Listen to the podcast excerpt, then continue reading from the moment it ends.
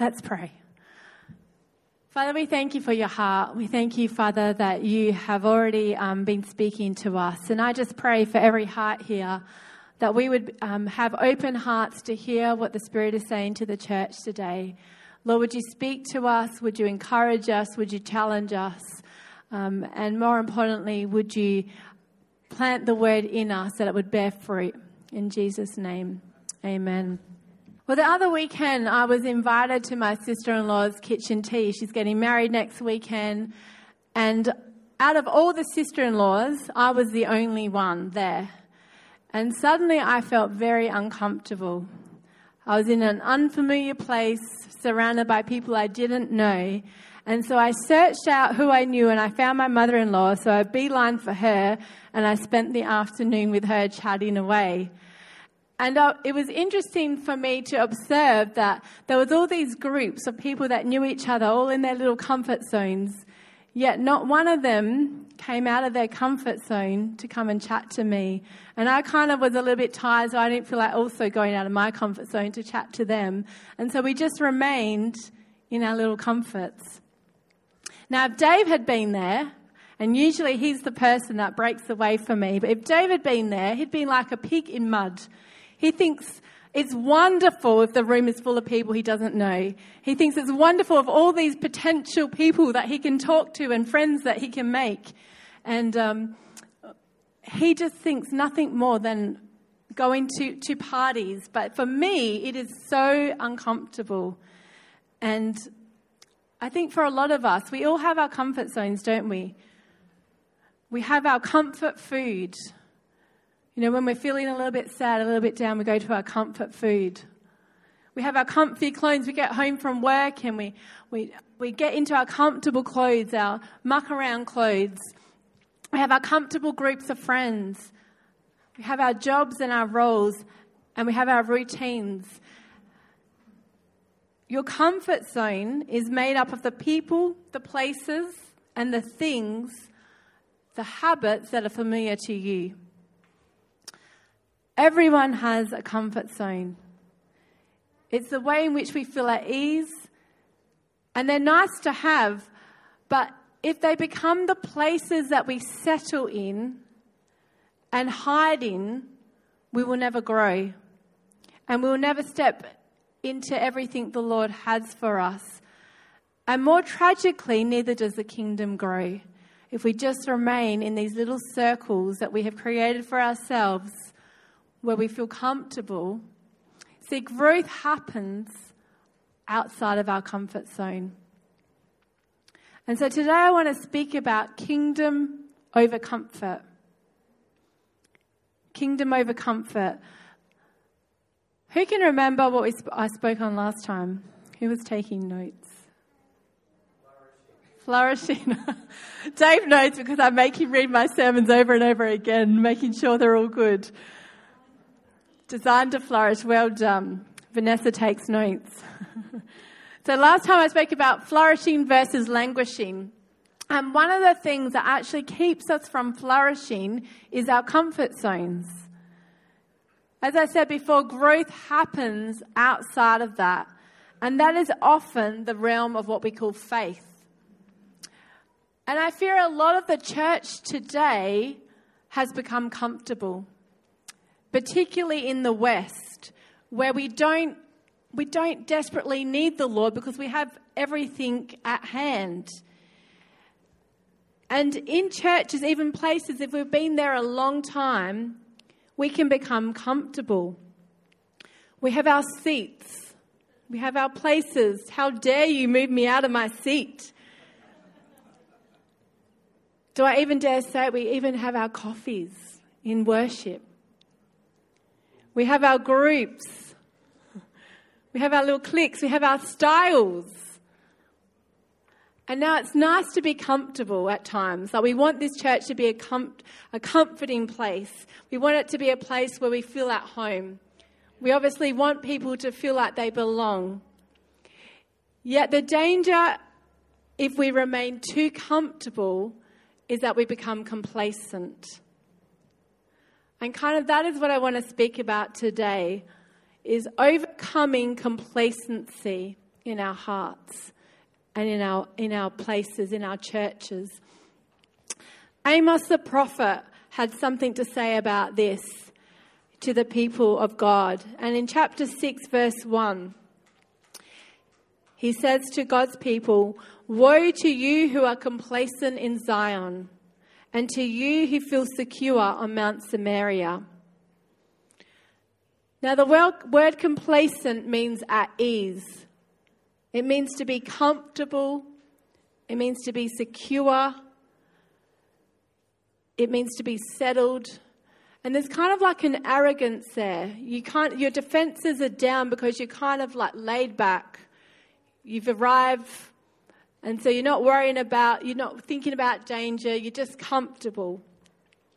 And this passage is like a slap in the face rebuke to those who were at ease in Zion and to those who felt secure on Mount Samaria.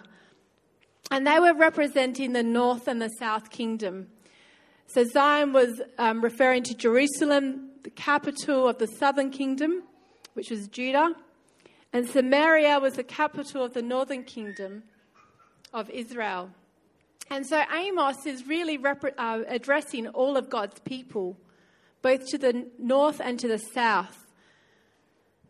And to the people there, they were at ease, thinking that they were safe from all danger, that nothing could harm them, and they were giving more thought to their comfort and their eases rather than the welfare of those around them. In a nutshell, God's people had become complacent. They had become insular. Now, this can seem a little harsh, but God's heart and His love often comes through His rebukes.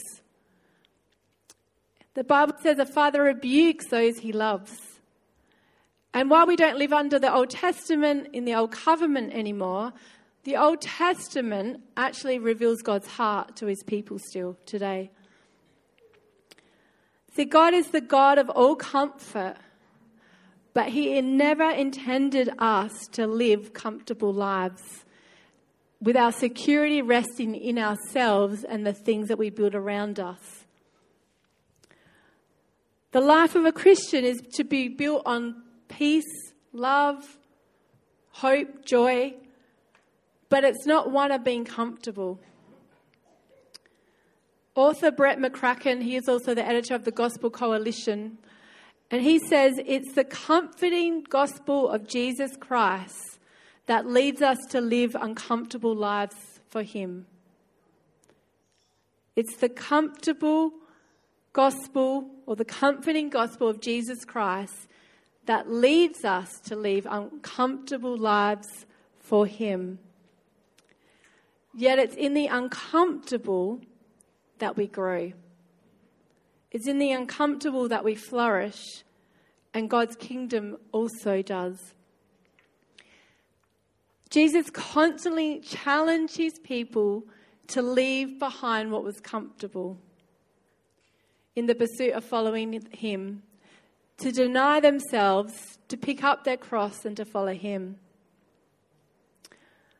C.S. Lewis, the one that wrote the Chronicles of Narnia, he, he says, I didn't go to religion, or you could replace it with church or Jesus, to make me happy. I always knew a bottle of port could do that. If you want a religion to make you feel really comfortable, I certainly don't recommend Christianity. Did you like that? Today, I want to explore three areas I believe the Lord's challenging us in where we may have grown complacent in order that we may grow and God's kingdom may grow and that we might see all that God has for us here at Hillside. So, the first thing now, kids, have you got your sermon notes ready? You got your crayons? Adults, have you got your pens or your crayons ready? Got your crayon? It's good, Janice. Okay, number one, first point children, relationship with Jesus. We can become complacent in our relationship with Jesus. The Apostle Paul in the Bible said that he learnt the secret of contentment, of having, whether he had much whether he had little, he learnt how to be content. But contentment is not the same as complacency. So Paul had learnt contentment, but he was not complacent. His goal in life was always to know Christ more and more, and therefore allow him to change him, that he might never remain the same, but constantly becoming more and more like Jesus. He was never content to remain the same. He wanted to grow, he wanted to know more and more. In Philippians 3, verse 7, it shares a bit of his heart. And it says, But whatever were gains to me, I now consider a loss for the sake of Christ. What is more, I consider everything a loss because of the surpassing worth of knowing Christ Jesus my Lord, for whose sake I have lost all things. I consider them garbage that I may gain Christ See, everything around Paul was considered garbage in comparison to the pursuit of knowing Jesus, of growing in his knowledge of him. When we are first saved and we first choose to follow Jesus, we are so appreciative of everything he has done. We are, we are so appreciative of what He saved us from, of His goodness. We just want to know Him. We want to know about Him. We want to know the Word of God. But the longer we are a Christian, one of the dangers that we face is that we can take it for granted and become complacent in our pursuit of Him. And unless we are an intentional people, we will drift towards complacency. So the natural drift, if we do nothing, is towards complacency. We have to be intentional of our knowledge of Him. We, in our complacency, we can stop being thankful and we can dwell on the negative. We can stop being hungry and we're like, oh, yeah, same, same. I've heard this sermon before. I've heard this before. Same song again. We did this three weeks in a row. We become complacent, but we should be the, the most hungriest people. I can't wait to see what the Father has for me today. I can't wait to see who I can bless today. We need to be hungry, but it's not a striving in our own selves, it's a work of the Holy Spirit. And as we spend time with the Father, He always has fresh manna for us. It's not the same, same. He's, it's fresh every day. What does He have for me in the Word today? What does He have for me in my quiet time today? Like, let's be hungry for Him. It's so easy for us in this world to become complacent. And that's why we need to be constantly filled with the Holy Spirit.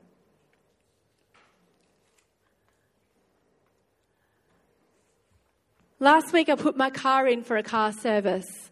It was um, having it'd been having issues for a while, but it was losing power. And I found going up Welshpool Road or Kalamunda Road really painful. It was just constantly losing power. I had to keep going from fourth to third to second to try and get up the hill. And even driving along, it just kept shuddering, and it was like it was there was no power. And the first time someone looked at it, they're like, "Oh, you just need more air in your tires." And I was like, well, yeah, okay, that's probably good to do, but I'm pretty sure that's not the problem. And I heard this word the night before about um, someone had a vision of, of the people uh, being the same. And uh, he had a vision of people taking their car in for a car service, and the issue was the spark plugs. And the spark plugs were no longer working. They were old, they were corroded, and the, it was losing power, and the engine wasn't firing anymore.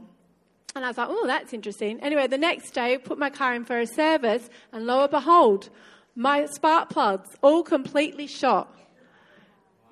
My ignition coil, so they're the things that connect from your spark plug to your engine and makes your engine fire or something like that.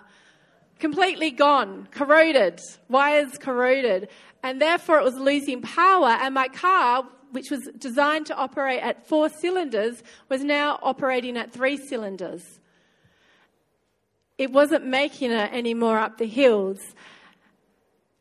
And you know, spiritually, we can, we can lose our spark plugs.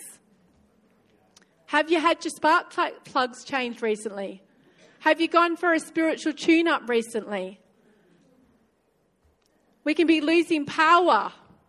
It's hard going. Trials are getting us down. We're, we're just, it's not, doesn't feel the same. And that's kind of where I was also spiritually. I was like, Lord, this is hard. And it, I felt it's a real word for me. Have you had your spark plugs changed lately? And I feel like it's a word for us. Have we had our spark plugs changed recently? Have we actually said, Holy Spirit, would you anoint me afresh? Would you fill me afresh? Lord, I need your power. I need your strength. We're not designed to do it in our own power, but in His power. Are we spiritually tuned? When we're spiritually tuned, we become uncomfortable in the world. This is a good test. Do I become uncomfortable when I watch something and, and it's not aligned with values of the Lord? Do I become uncomfortable in my sin? Do I become uncomfortable in this world? Because we're actually not called to be um, we're called to be strangers of this, of this world. We're in this world, but we're not of this world. We should be uncomfortable in this world because we're not designed for this world. We're designed for a better, a better place. Am I hungry to know God more? If I'm not, maybe I need a spiritual tune up. The second thing Kids, are you taking notes? First point, relationship with Jesus. Second point, we can come but complacent in God's calling for us. In Hebrews 11, there's a list of the heroes of faith, people who lived by faith and stepped out of their comfort zone. And they were often tempted to live in, or we are often tempted to live in what we know, what we feel safe in, and what we can control but the currency of faith is what we don't know, what we can't see, and what we can't control. And so, one of those Hebrews of faith that stepped out of his comfort zone was Abraham. But I find his journey of getting there quite interesting. And I just want to kind of take you on a little journey of his journey to show you some of the challenges that he faced. So he lived in a place called Ur, U-R. And that was a rich and fertile land, and he was with his family. And in Ur, God called him to leave behind everything and go to Canaan, the land of promise. And we read of the account in Acts 7. There's a little summary for us. So I want to read from verses 2 and 4. Acts chapter 7. Kids, if you need a verse, Acts 7, verse 2 to 4. To this he replied, Brothers and fathers, listen to me. The God of glory appeared to our father Abraham while he was still in Mesopotamia. I can't say that word. Yes, thank you.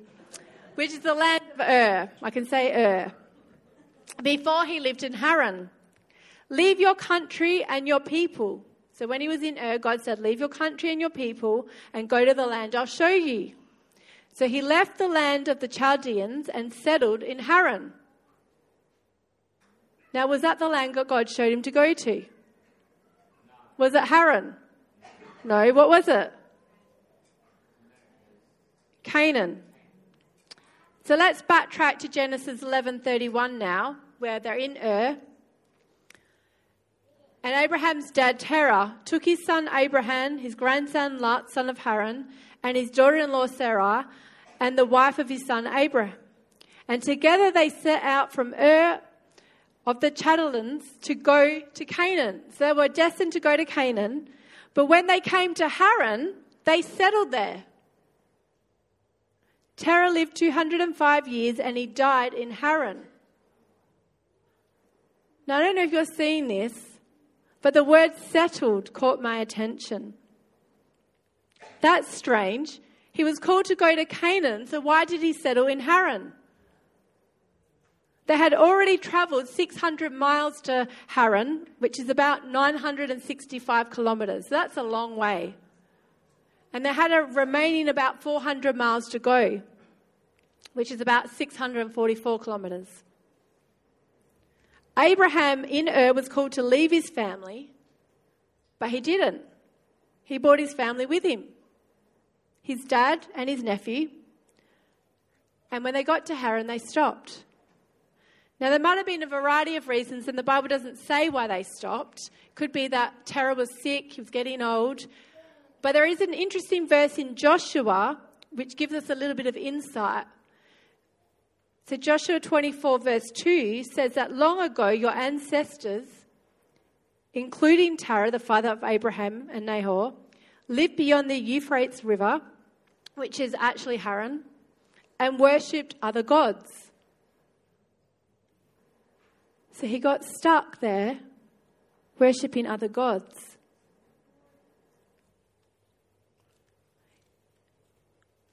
And it wasn't until his father died that Abraham finally left and, and went to Canaan. Now, I didn't know that. I don't know if you knew that. And so in Hebrews 11, verse 8, the Bible gives a summary of that. That by faith, Abraham was called to go to a place where he would later receive as his inheritance, and he obeyed and went, even though he did not know where he was going. And so he did finally obey. He did obey and he did go, even though he didn't know where he was going. And if you read further in the story of Acts 7, you discover that it actually wasn't smooth sailing. It wasn't comfortable. It says for 400 years, they had no place to settle. And the enemy was at them. They were mistreated there until the Lord finally gave them this land. Following the Lord requires faith. And at times we can be tempted to settle with what is comfortable when we know God has called us to go further. We know God has called us to go here, but we get comfortable and we stop. What kept them going in the end? What kept them going was an eternal perspective. Hebrews 11, verse 14, gives us a hint of how they kept going in faith. It says, if they had been thinking of the country they had left, they would have had opportunity to return. Instead, they were longing for a better country, a heavenly one. And one of the keys of not settling and not becoming stuck in our comfortable places is that we have an eternal perspective. We have a heavenly hope. We actually know this is not our place. And a lot of the people in Hebrews, the heroes of faith, they actually died without seeing the, the fulfilled promises, but they died in faith because they and they were because they actually weren't just seeing it for themselves only they had a generational perspective they were actually preparing the way for other generations to come.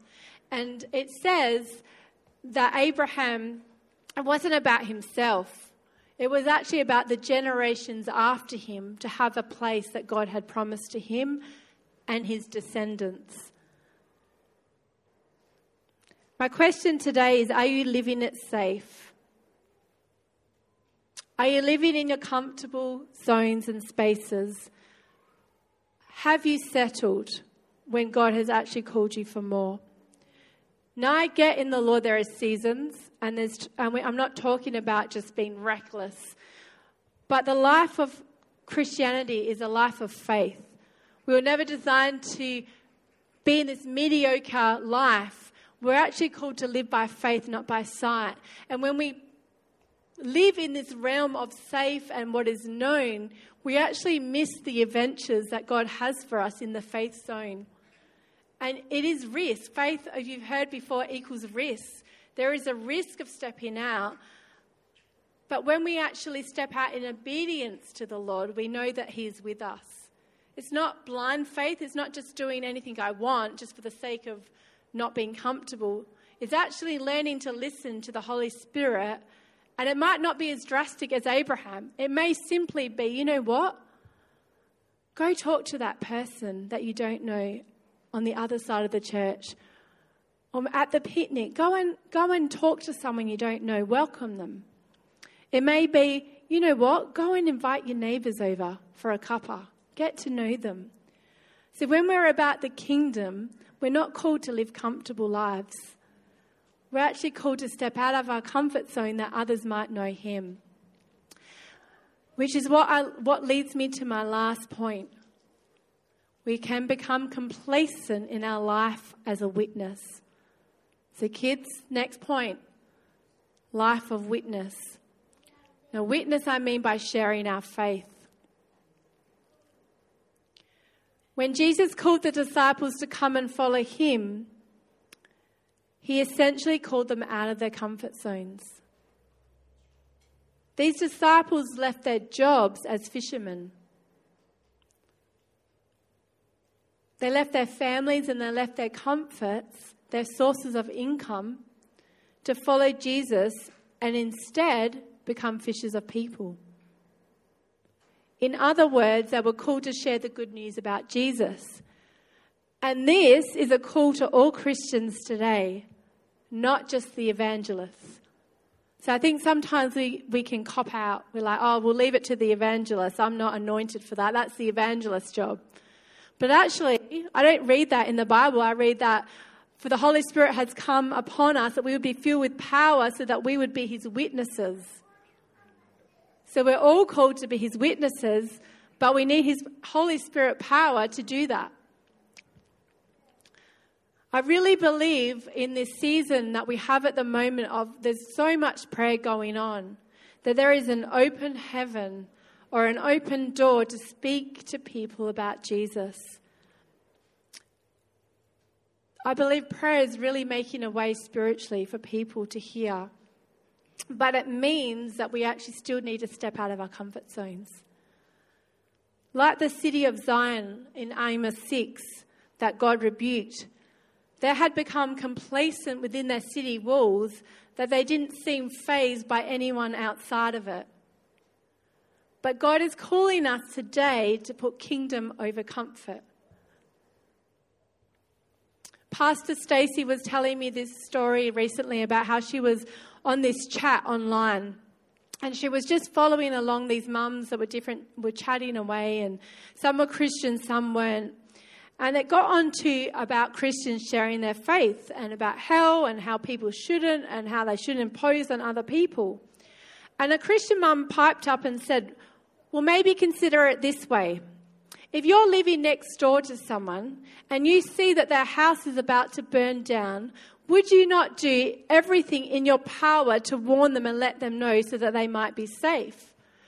And she said that is kind of the similar way that Christians feel. Like if we truly believe this is good news, if we truly believe that this is the power to save, then wouldn't we do everything in our power to let people know? And the other mum said, Yeah, that's actually a fair point. But if that's the case, the Christians aren't doing a very good job then and that was on an online chat of real people. Now, that's not to put condemnation on us, but that's to encourage us. Church, if we truly believe that this is the good news that has the power to save and bring life and hope and joy, would we not share it? I was recently reading the, um, this a book called Walk Across the Room by Bill Hybels. And he told a story about how a Muslim came to Christ. He, this guy was at a party standing, um, the Muslim was at a party standing alone when a Christ follower from the other side of the room, room broke away from his little clique of friends and he walked across the room and he introduced himself and they got chatting and they became friends. And over the course of time, after many conversations and speaking about Jesus, the Muslim felt compelled to pray to God and gave his life to Christ. This is a true story, and it happened because a follower of Christ was willing to walk 10 steps across the room to make friends with someone he didn't know. He moved away from the comfort zone of his little circle of friends and he started in the direction of the unknown not to jam the gospel down his throat, to actually build a bridge to make friendship. And out of that friendship came opportunity to speak of the love and the hope of Jesus. Recently, I was in church and I was challenged by Pastor Wayne's message about being a light, not just in here, but out there. And after church, I went off to a kids' party and I was chatting to one of my friends. And the conversation got on to um, about church. And I said, Oh, you guys should come one time. And I didn't really expect much of it. And much to my surprise, my friend said, Yeah, I'd actually like to come. My kids, she said, I don't really like church that much, but my kids love it, so I'll just come. Anyway, she came and, and I think she liked it. And I said to her afterwards, I said, What made you come? And she said, You know, Kyla, we've been friends for a long time. And you have never brought this up. You never asked me to church. And this time you asked me. So I thought I'd come. And you know, they've been coming on and off ever since, and I have permission to share that. She's, I said, Oh, can I share this story? And she said, If that's going to help, go for it. But how awesome is that? Like, what impacted me is you've never asked me. So why would I come? Something is shifting. I really believe that. I was even at the doctor's the other day, and my doctor started asking me about church and asking me where I go and what, what time and where it is. And I said, Oh, would you like to come? She said, Yeah, I would. And I was like, Great. Now, she's not here yet, but it's seeds. It's seeds. And I think sometimes we're scared of sharing because we feel responsible for the answer. But actually, we're just called to share seeds of love, seeds of the gospel, um, water them. But God is the one that makes them grow. And in our last few minutes, I just want to share a video of a man in Sydney many years ago, maybe 50 years now, who, who did exactly that. He stepped out of his comfort zone and he just began to sow seeds, sow seeds. He didn't think anything was making a difference. He just kept faithfully for 40 years sowing seeds. But I want you to listen to the impact of what happened when he sowed seeds. So we can have the lights off, please, and the screens on.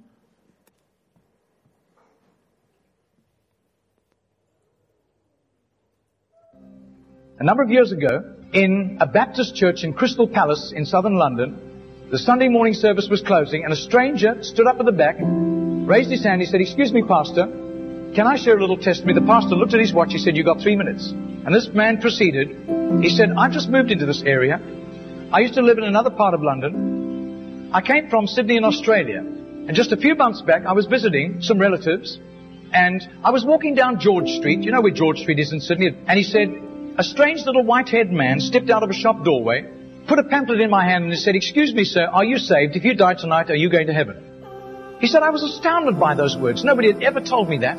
I thanked him courteously, and all the way on British Airlines back to Heathrow, this puzzled me. I called a friend who lived in this new area where I'm living now, and thank God he was a Christian. He led me to Christ. That Baptist pastor flew to Adelaide in Australia the next week. And ten days later, a woman came to him for counseling and he wanted to establish where she stood with Christ. And she said, I used to live in Sydney.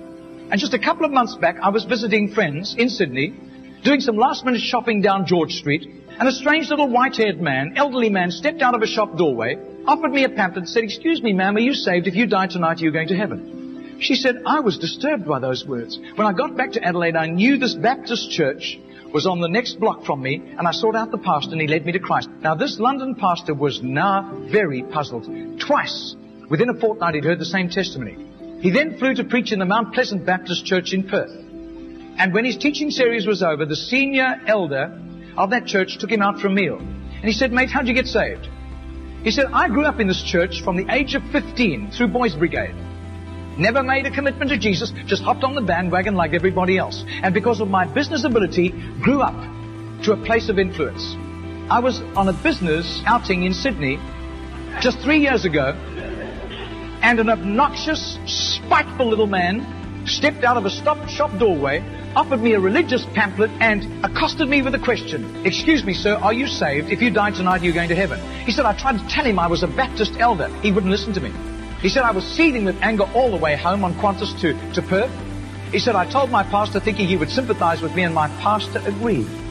He had been disturbed for years, knowing that I didn't have a relationship with Jesus, and he was right. And my pastor led me to Jesus just three years ago. Now, this London preacher flew back to the UK and was speaking at the Keswick Convention in the Lake District. And he threw in these three testimonies. At the close of his teaching session, four elderly pastors came up and said, We got saved between 25 and 35 years ago, respectively, through that little man on George Street giving us a tract and asking us that question.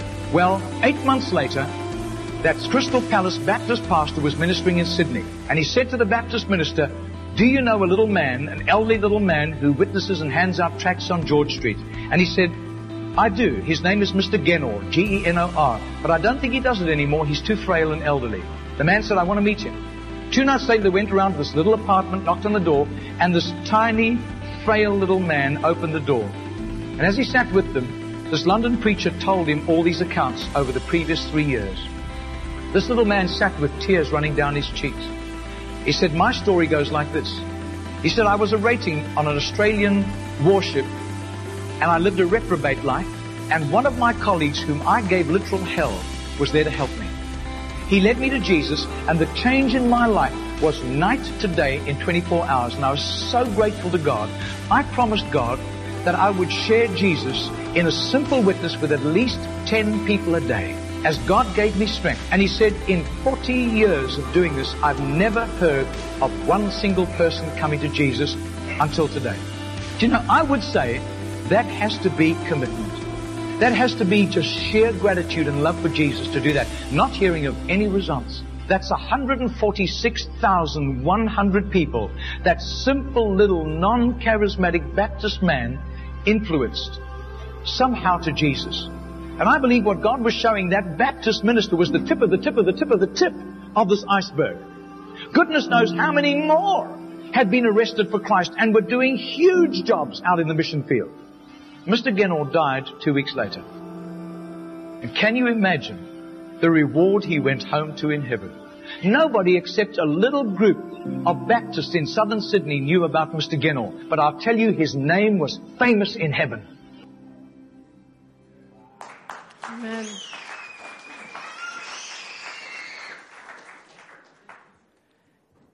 There's a longer version of that video, and it misses out um, a couple of the stories. One of them being that he actually shared to a um, Hindu man, and when he, um, when the pastor flew to the Caribbean convention, he he learnt about this Hindu man had come to Christ and had started up this mission organisation, and they were sending out hundreds of people to tell people about the gospel, which is why that number of 146,000 is so big because there were other people as well. But isn't that amazing? Like he never knew he was just faithful to sow the seed. And I just feel like the Lord is saying, be faithful to sow the seed. Um, James Goss, who we love, shared a, um, a verse with my dad this week.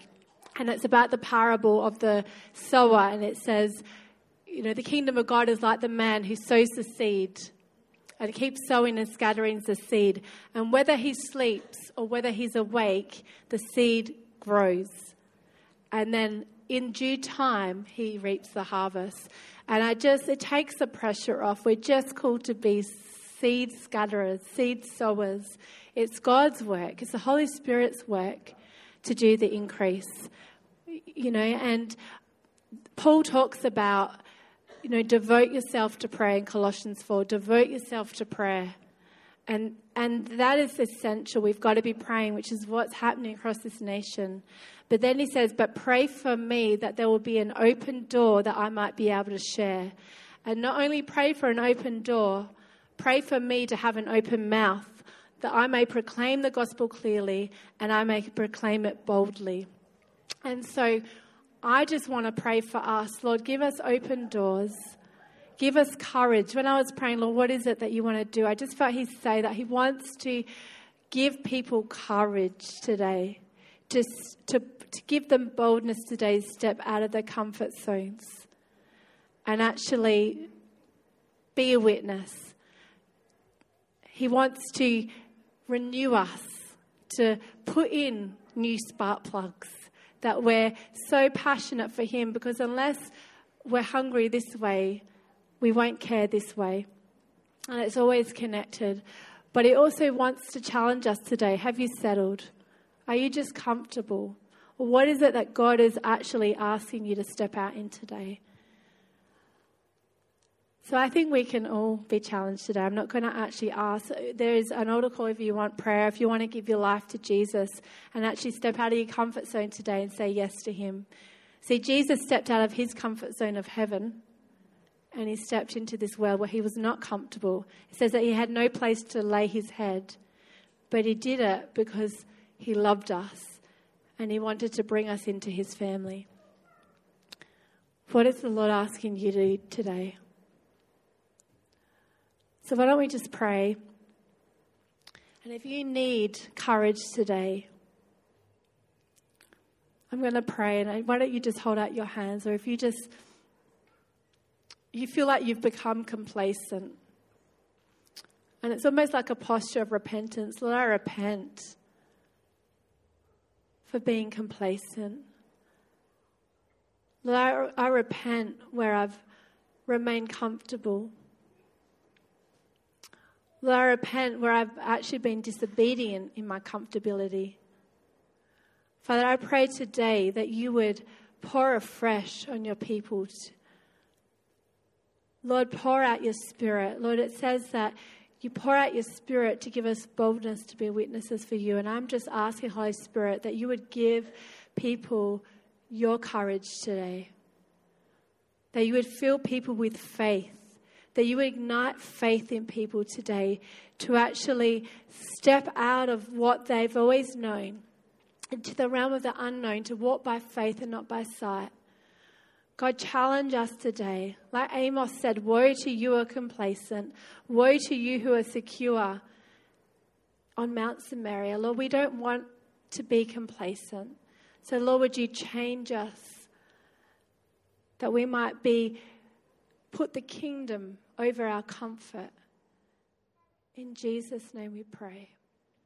Amen.